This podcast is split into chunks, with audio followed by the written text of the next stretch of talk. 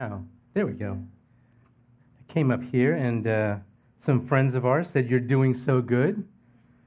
And I'm like, Why? I just came up here. Thank you for the encouragement from Jet and some of the younger kids.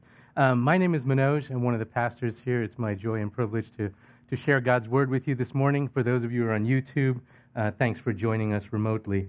Um, we're in this series called Faithful to the Core, thinking about our core identities. And you, you see them behind us. It's these icons that are here. Um, two weeks ago, Pastor Scott started talking about, or he, he taught about, um, being gospel centered, the first icon there with the cross and, and, and the crown of thorns around it. Um, as we go through this series, we're going to touch on each one of those. Different folks will be talking about each one of those areas, primarily to make sure that we as a church have a shared language, a shared understanding of what we believe, what we value, what we hold in, in high esteem here. When, when Pastor Scott spoke about being gospel centered, uh, Rachel, if you can go to the next slide, um, he, he put this quote up. Oh, sorry. This is my, I was supposed to do that. Hold, one sec, go back one. Um, uh, we had, uh, we talked about service, right? Serving inside the church.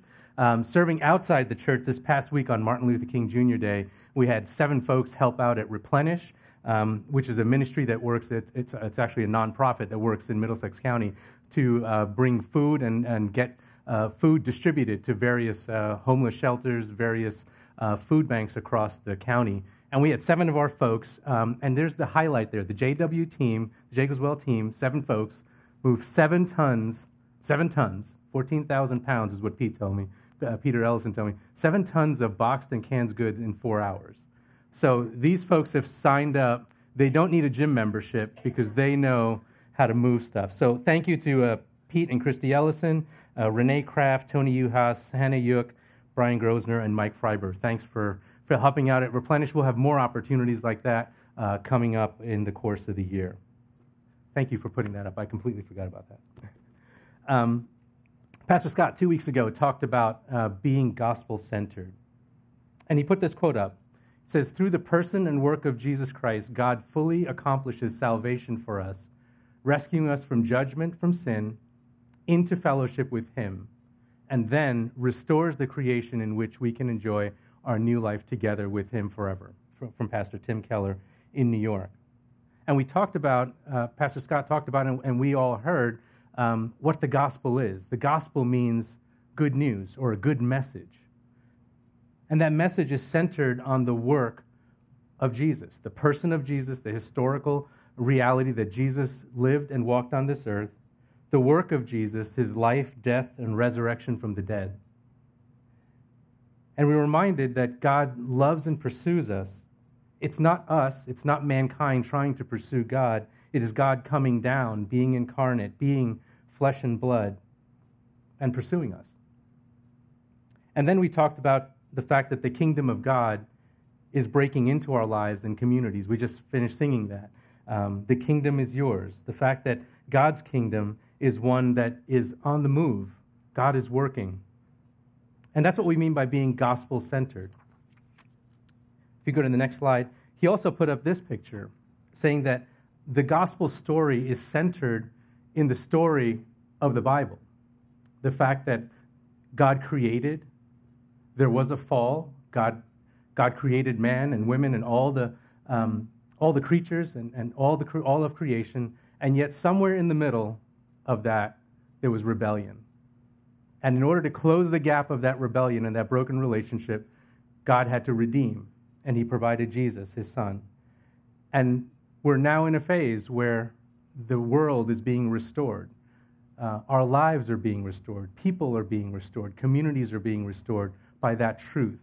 The fact that God has come, God has pursued us, and as a result of his pursuit, there can be restoration. God wants us to be ministers of the same thing. If you go to the next slide, one of the things we, we, we, we touched on last time was the fact that that gospel centrality, the fact that we're gospel centered, is a core identity that then ties into and gives life to all these other identities that we've got here on the board or behind us on the wall. Uh, we're to be thoughtfully engaged, and we'll, talk, we'll dig into that this week. Um, We'll talk about life in multi ethnic community and what that means for us here in Central Jersey in a couple of weeks. then after that, we'll talk about what it means to seek justice and mercy in the communities and neighborhoods that God has placed us. And then lastly, what it means to be joyful and generous in the mission that God has called us to, using our time, our treasure, our talents. But at the core of it is the fact that we are a gospel centered people. If you go to the next slide, what does it mean then to be thoughtfully engaged? I want you to think about that for a second.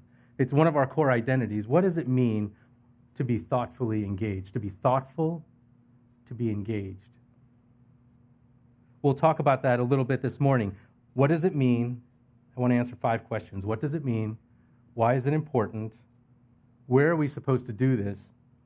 And then how can we do this? And the reason that it's important is because it's good news. We have a responsibility to share that good news. And but we have to do that in a way that's not just engaged, not just thoughtful. It's got to be thoughtful and engaged. Let me pray for us as we begin our time. God, thank you for the fact that your word is truth, uh, that your word is sharper than a double edged sword, it pierces into the heart. And so, Father, I pray that uh, the words that I might share as we talk through your word, as we read it, I pray that your Holy Spirit would, would penetrate our hearts, Lord. Uh, transform us, change us into the people that you want us to be. And so, Father, we just commit this morning to you. I commit my words to you, uh, commit the words that I've written down here to you, and I pray that uh, it would have impact the way that you uh, need it to have impact in each one of our lives. In Jesus' name, amen. One of the things I learned in, in business school is that whenever you take uh, these ideas, it's, it's good to plot them on a little bit of a table. So this is a standard business school uh, graphic. Uh, go ahead and put that up, Rachel. Um, I, I started thinking about what does it mean to be thoughtful and what does it mean to be engaged? And as you think about that, all of us want to be, th- and I put some words in there that are in color. Some of you hopefully can see that. Um, all the way on the top right, when we're thoughtfully engaged, um, I put the word impactful. We want to be influential. We want to be impactful. We want to have impact on other people's lives. And we have a responsibility to do that because of what we talked about earlier. Because we're gospel centered, we have a responsibility to be thoughtfully engaged. And we want to have God's word impact our lives. We want God's word to impact other people's lives. What does it mean, though, if we're engaged but not thoughtful, when we're thoughtless? What happens there? I use the word irresponsible or hurtful. We can be full of excitement to engage in the needs of society, but not being thoughtful about the impact, sometimes a negative impact that that can have when we went to, as a family, we went on a missions trip to Honduras in 2016. And one of the books that we had to read prior to going was this book called um, When Helping Hurts. And it talks about what happens in various missions organizations as well as in philanthropic organizations when you just pour dollars at a problem. One, you, you don't dignify the, the people that are there oftentimes. And as we were going out there, we were reminded that sometimes if we go in with the mentality that we're going to go help another individual because they need help, while that may be true, it doesn't dignify the other person. Um, sometimes being thoughtless and engaged can be irresponsible. Sometimes it can even be hurtful. Not knowing the context of the people or the groups that we're engaging with. You know, our call is first to do no harm, listen and learn. This is something that uh, I've been learning this past six months or so. Uh, I've been taking a bunch of classes on counseling, and it's been interesting. I'm an analytical person. I don't do feelings all that well. I don't understand feelings all that well. And now I'm in the world where everything is learning about feelings. Um, first, do no harm, listen, and be willing to learn. I've had to learn how to listen, how to really be present um, through these weird exercises to try and really listen to what somebody's saying. Not to think about what am I going to say next, not to think about what problem am I going to solve. I'm a problem solver, but to listen. Something I, that I read in a management book many years ago. It says prescription before diagnosis is malpractice. Oftentimes, if we're thoughtless and engaged, we can prescribe something that can hurt somebody. prescription before diagnosis is malpractice. What about the other quadrant? What about if we're thoughtlessly disengaged? I use the word distracted. And we'll talk about that a little bit later. We live in a culture that we've got distractions. Um, I'll talk about this book. Uh, John Mark Comer is the pastor out in Portland, Oregon. Um, Bridgetown Church is the church that he pastors, a big multi ethnic, um, multi geographic church that's there. Um, one of the things he says is that we have infinity in our pockets. Um, the amount of time that you can spend distracted, um, whether it's on the phone or any number of other things, right? I'm, I'm not hating on phones. I've got it and, and, I, and I love it. I, can't, I can't imagine life without it. However, the reality is that we can be thoughtless and disengaged, completely distracted. What about thoughtfully disengaged? Um, sometimes as Christians, we can be so thoughtful, so focused on cerebral stuff, right? What, does the gospel have to say? What are, what are the Greek words here? What are, what are the nuances of Scripture? And not get engaged. And I'm not hating on either side. I'm saying that, hey, we have to be aware of the fact that there are times in life where we can be very, very thoughtful, and yet it's all up here. It's all in our heads. It doesn't impact our hearts, doesn't impact our hands and feet that we actually go and do anything. So, thoughtlessly disengage is one of those areas um, that I think we need to be thinking through and say, hey, are we too cautious? Are we, it's good to be discerning. Are we too cautious? Are there risks that God wants us to take in life? And sometimes we can be thoughtfully engaged and we may need to disconnect. We may need to disengage so that we can be a little bit more thoughtful about what to do next. Next, I want to talk about why. So that's the what. What does it mean to be thoughtfully engaged? Hopefully, with a couple of different parameters that, that help you think through that. The next thing is why. Why is it important to be thoughtfully engaged?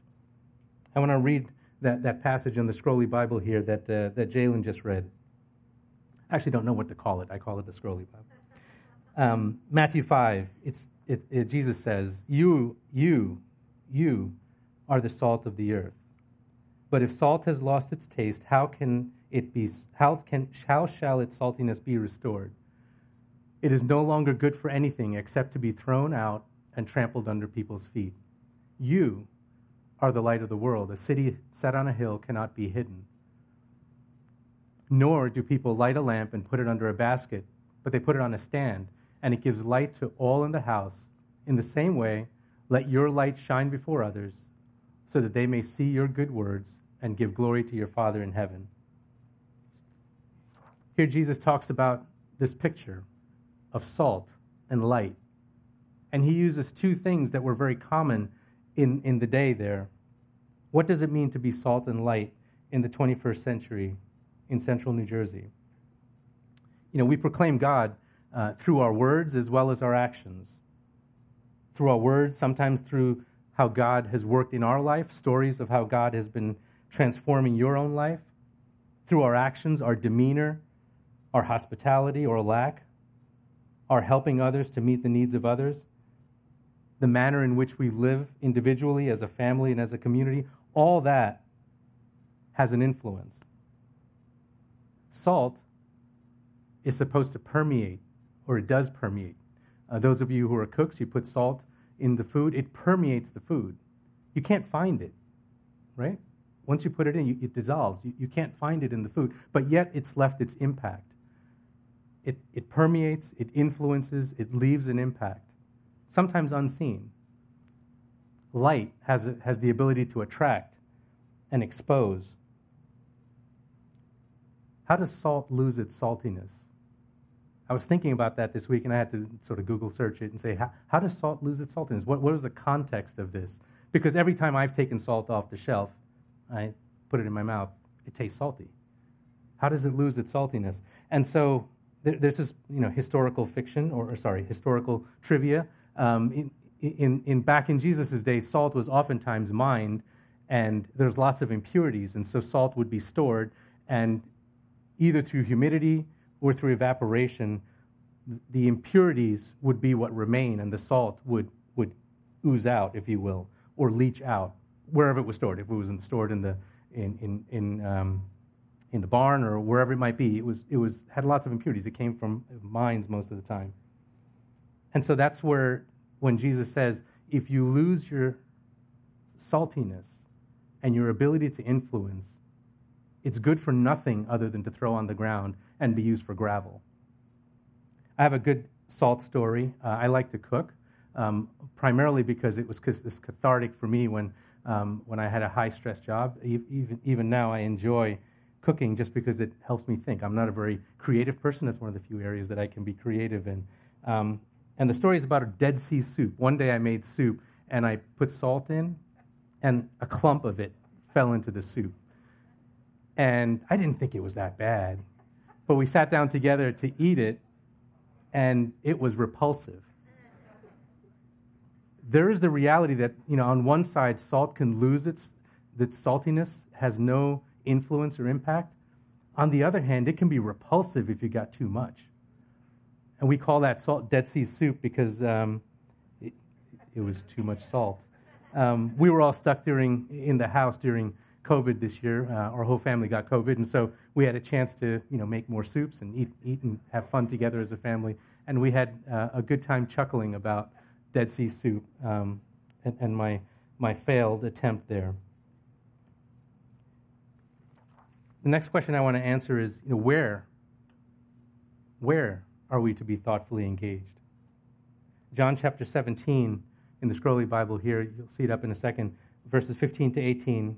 Jesus says, I do not ask that you take them out of the world, but that you keep them from the evil one.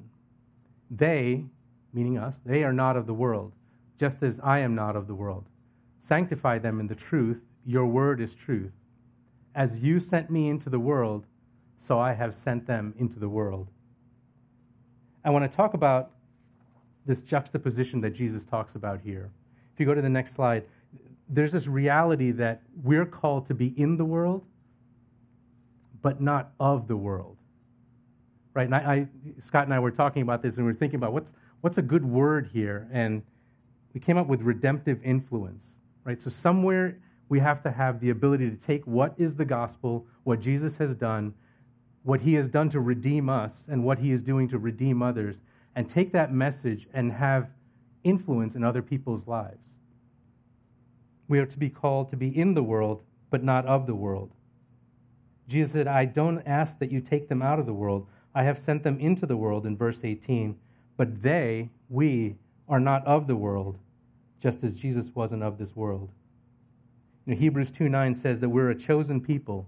We're a people that have been set apart, cleansed by Jesus' blood. Uh, Hebrews uses the word um, royal priesthood, a holy nation. We're other than the world. We just finished thinking about your kingdom come. When we did the Lord's Prayer series, we talked about and studied through what does it mean that God's kingdom would come? your will would be done here on earth as it is in heaven. We're to be a people that brings the kingdom of God from heaven to earth in the places that He's placed us. Jesus is our example. Now, He didn't lose the essence of who God was or who He was in God. He was full of grace and truth, love and forgiveness. And some of the temptations that we can have as individuals as we look to follow Jesus is we can fall into these two extremes.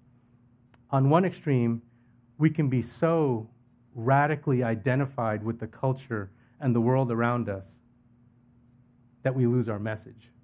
The salt has lost its saltiness because we're so radically identified with the community, the culture, the environment that's around us that we become, I use the word assimilation, we become assimilated to that, that there's no distinctiveness, there's no salt left. There's no influence left.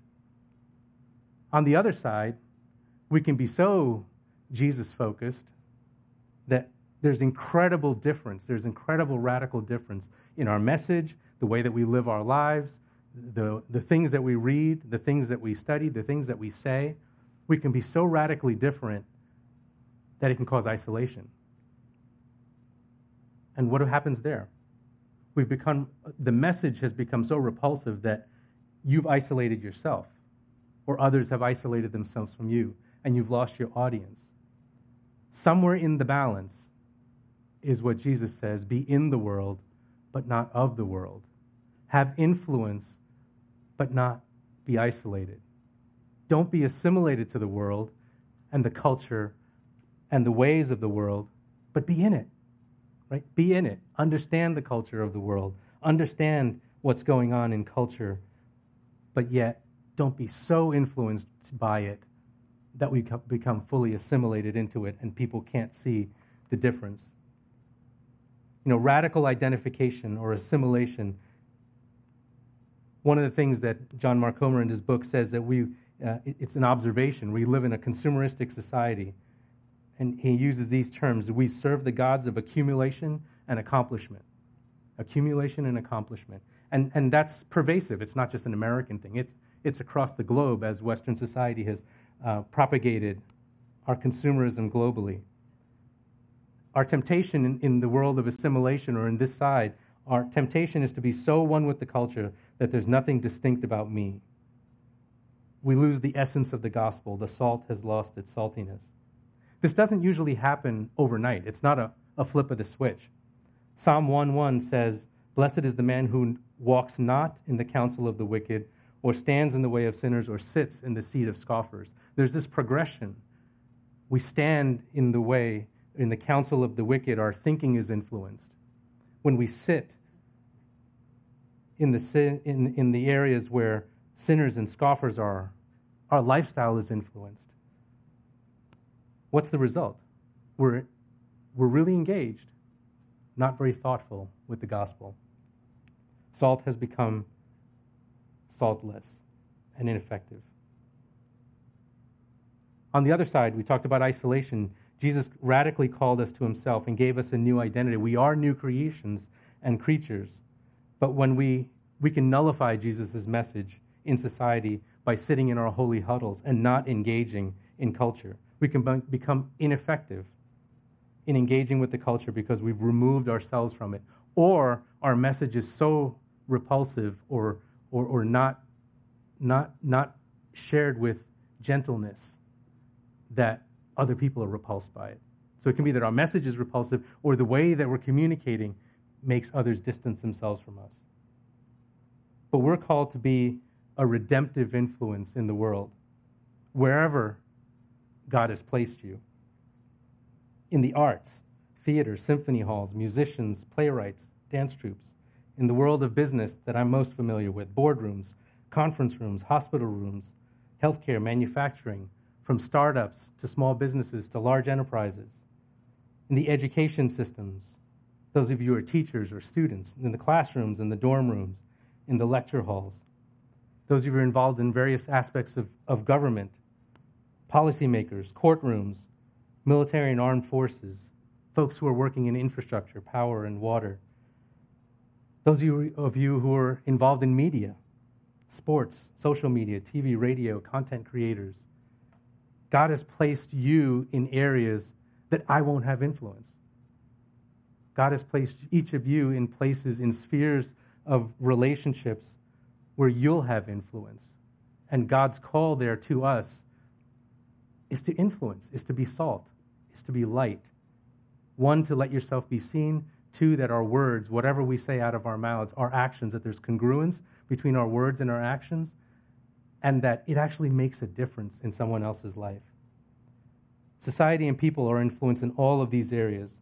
Each of you have unique relationships in life, in your neighborhoods, in your areas of work, in your classrooms, that I won't have influence to. That the person sitting to the left and right of you won't have influence over. But you do.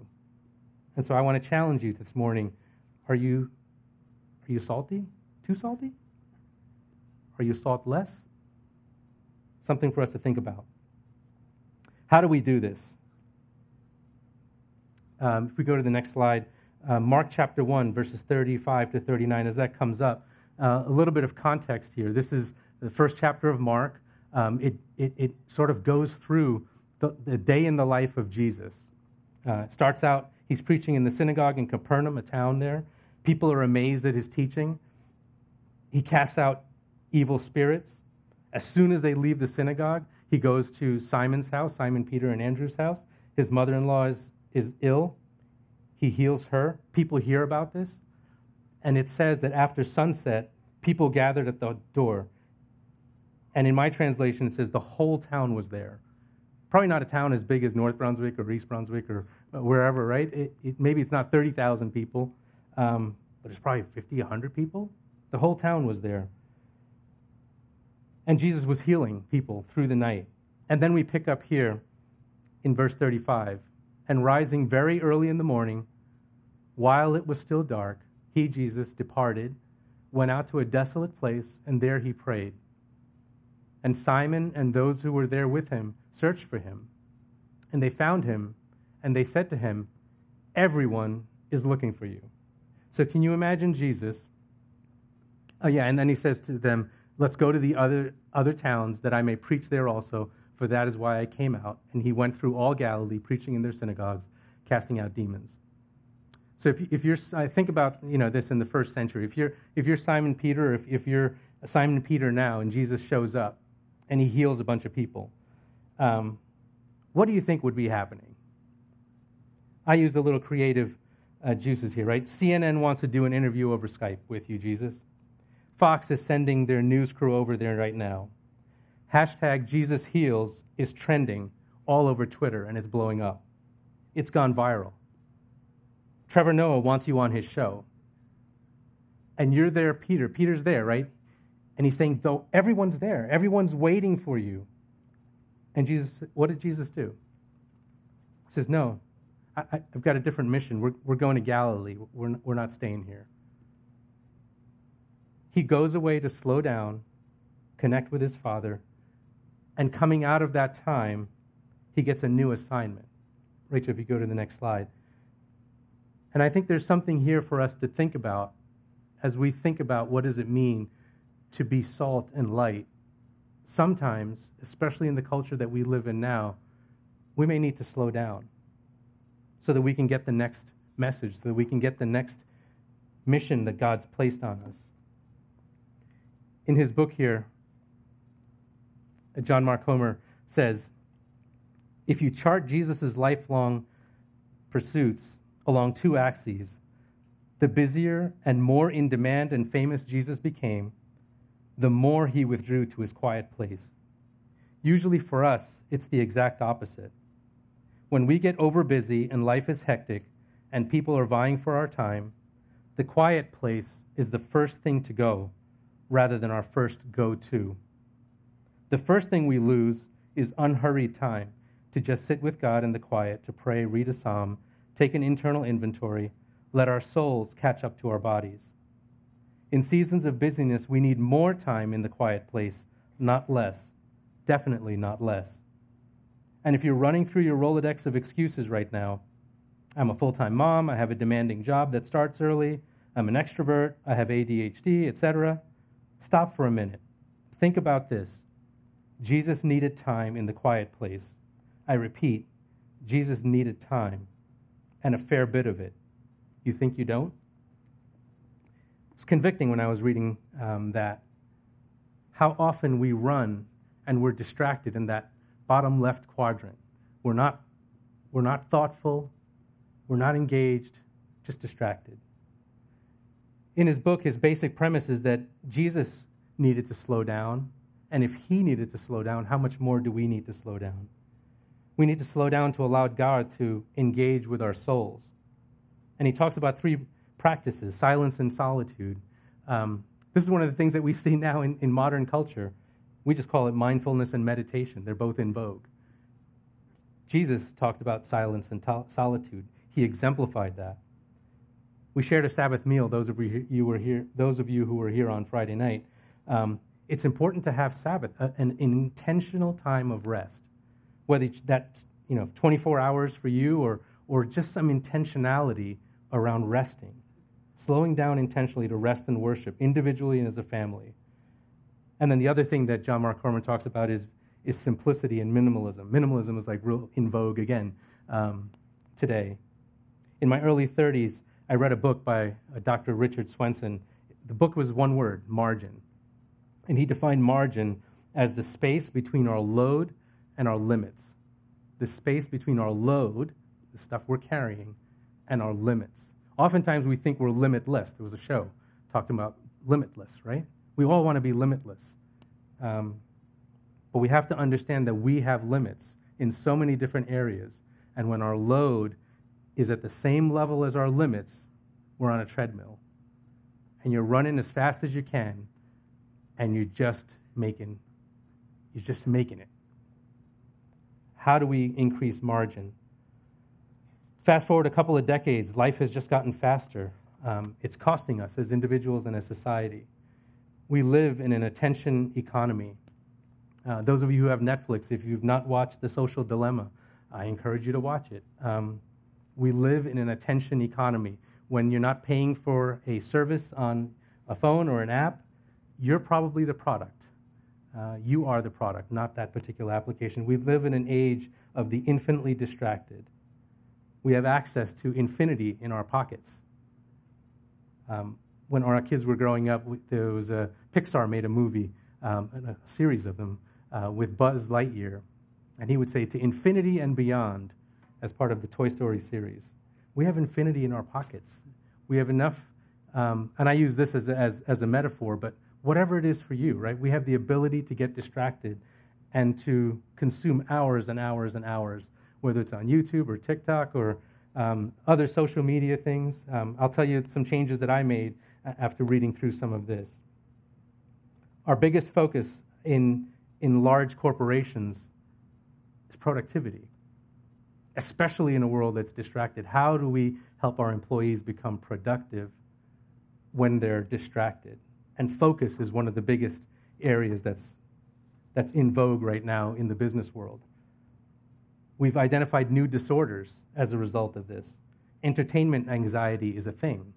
Learned about it. Um, if you've ever you know, had the experience where somebody says, Hey, have you watched this series on whatever it is, whether it's on Hulu or Netflix or whatever? And you're like, Oh, they, they say it's great. You're like, Oh, I got to add it to my queue. Um, and apparently there, it, it, creates anxiety. Email apnea. Um, yeah. I had that same reaction, uh, but I'm learning about this in these counseling classes. There's there are new disorders and dysfunctions that we're identifying as a result of something that was supposed to make us make life simple for us. And it does. And again, I worked in, in the tech industry for all of my 30 years, and I love technology. We just have to know when to use it as a tool and when it's using us as a product. So here's something that, if you could put up the next slide, um, I'm going to have you spend a little bit of time introspectively thinking through some stuff in a few minutes. As you think about where do you invest your time, do you, you know, we, we all have a, you know, presumably all of us do some level of budgeting and management to manage our, our resources, our finances, right? If you don't, you're going to be bankrupt pretty soon. Do we think about our time in the same manner? As you think about your time, you know, we're in January. You, um, this is still a good time to do inventory, look backwards, look forwards to goals and other things. Where are you with your relationships? Your spouse, your children, parents, siblings, friends, extended family, neighbors. Do you have time for them? How about areas of ministry? We just heard about you know, a bunch of teams here at the church, opportunities that we're going to have to serve outside, whether it's in our community or here at Jacob's Well. Do you have time for that? How about your career? What spheres of influence are you in where God has uniquely placed you? If you're a student, classmates, roommates, professors, how are you spending your time there? We talked about Sabbath, but this intentionality around rest and leisure, it's important to decompress. One of the things I learned from the Europeans as I was traveling around a lot, you know, Europeans know how to take good vacations. They take all of August off. And nobody blinks an eye. Nobody blinks an eye in their culture. In our culture, I took four weeks off one year, and my I, I, I thought that I had four heads. The, the kind of reactions I got. But that's one of the things that I've learned for ourselves when our, as our kids were younger. You know, I would encourage you, almost challenge you to find a way to take two weeks off, at least. It takes, for me, it took a week to get work out of my head so that I could engage in a real way. I don't know what it is for you. Maybe I've just got adult ADHD. But I think it's important for us to unplug for an extended period of time. How about areas of spiritual and personal growth? What are you reading? What are you learning? Learning a new language? Health and wellness. What does sleep look like for you? Exercise, nutrition. I just want to challenge you as, as we begin this new year. You know, we're three weeks in barely, um, in another year of, of COVID with lots of uncertainty and lots of pressures put on our time that we have no control over. The reality is that time is, is our life. Our life is our time, and our time is our life. And we live in a culture that wants to hack everything, right? We want life hacks, things that'll make things easier. We want to hack everything. But at the end of the day, you've got 24 hours, the same amount of time that I've got 24 hours in a day. The real question is are you looking at those hours as an investment? Where do you want to invest those hours? And I want to challenge you. Certain seasons of life will dictate a priority. If you've got young kids, they're going to dictate a, pr- a priority in your life. If you've got older kids that are in three different sports leagues, that's going to dictate your time. Certain seasons of life will create limits and constraints and would also create opportunities for you to think and prioritize. I want to take a couple of minutes here. Um, I've shared a lot of content. If you go to the next slide, Rachel, I want you to take four minutes and think about these questions. This is a good time to, you know, pick out a piece of paper, grab one of the cards in front of you, a pen, open up your phones. What areas of life need some thoughtful attention on your end? Is it your relationships? Which relationships? Ministry service, career, leisure, rest, personal spiritual growth, health and wellness. Which areas of your life are there one or two that God's brought to your mind that you need to put some thoughtful attention into? And then I want to challenge you as we think about being salt and light. Who are five people in your life who don't know Jesus? What can you do to be intentional with these individuals this year? Intentional. Intentional means you're going to have to say no. That's that question in blue. What distractions do you need to say no to in order to prioritize time to address some of those areas? Um, in the world of math, there are these different types of games, right? Um, one of them is called a zero sum game, meaning that you've got a pie chart. If you take some section out, the pie doesn't get bigger. You've got 24 hours the game of life is around how do you prioritize those 24 hours? And you need to spend eight hours in sleep. That gives you 16. What, what do you do with that time? Life is a zero sum game. There's no way to add to it. Um, the only way it gets subtracted is, if, is, is, is when all of us die. But there's no way to add to it. There's no way to buy more time. We use that colloquially, right? I want to buy more time. But there's no way to buy it. There's no resources on earth that can give you more time. So I want you to do a little introspection, a little process time here as we, as we close here. Take inventory. Look back. Thank you, Rachel. T- take a moment to take three or four minutes. I'm going to put a timer. We'll give ourselves four minutes. And in some of those four minutes, God may just be bringing to mind areas where you need to pay some careful attention. And hopefully, God brings three or four people to your mind, four or five people to your mind who don't know Jesus. And think about what it's going to mean for you to make time for those individuals, to be thoughtfully engaged.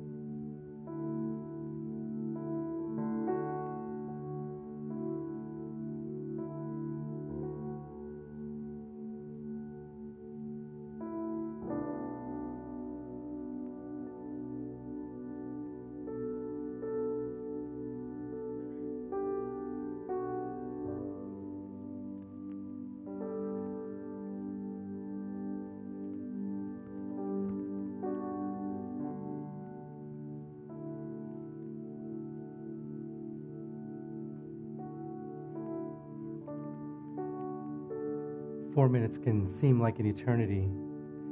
Um, but it's important for us to slow down, to take intentional time to think through what God's doing in your heart. I'll tell you the two things that I, the two changes that I made. Uh, I took, don't judge. I took TikTok off of my front page and moved it into a folder on my second page, and that's made a big difference. Um, made a di- big difference. Um, and the second thing I did, I used to do this years ago, um, but somehow my phone ended up on my night table near my bed. And this past week, I, I moved it back into my office where, where it was. And it's made a big difference. I don't know what it's going to be for you, but we're going to have to take, you've got 24 hours, you're going to have to find time that you're going to have to undistract yourself. As we move into our time of communion, I wanted to read this over us. The reality of who Jesus was. It's a poem of sorts called One Solitary Life by Dr. James Allen, written in 1926. You've probably heard it before. He was born in an obscure village, the child of a peasant woman. He grew up in another obscure village, where he worked in a carpenter shop until he was 30. He never wrote a book he never held an office. He never went to college. He never visited a big city. He never traveled more than 200 miles from the place he was born. He did none of the things usually associated with greatness. He had no credentials but himself. He was only 33. His friends ran away. One of them denied him. He was turned over to his enemies and went through the mockery of a trial. He was nailed to a cross between two thieves, and while dying, his executioners gambled for his clothing, the only property he had on earth. When he was dead, he was laid in a borrowed grave through the pity of a friend. Twenty centuries have passed, sorry, 20 centuries have come and gone, and today Jesus is the central figure of the human race all the leaders of mankind's progress, all the armies that have ever marched, all the navies that have ever sailed, all the parliaments that have ever sat, all the kings that have ever reigned put together have not affected the life of mankind on earth as powerfully as that one solitary life. Impact, influence came together when Jesus became a man. And that's what we get to celebrate as we share communion together.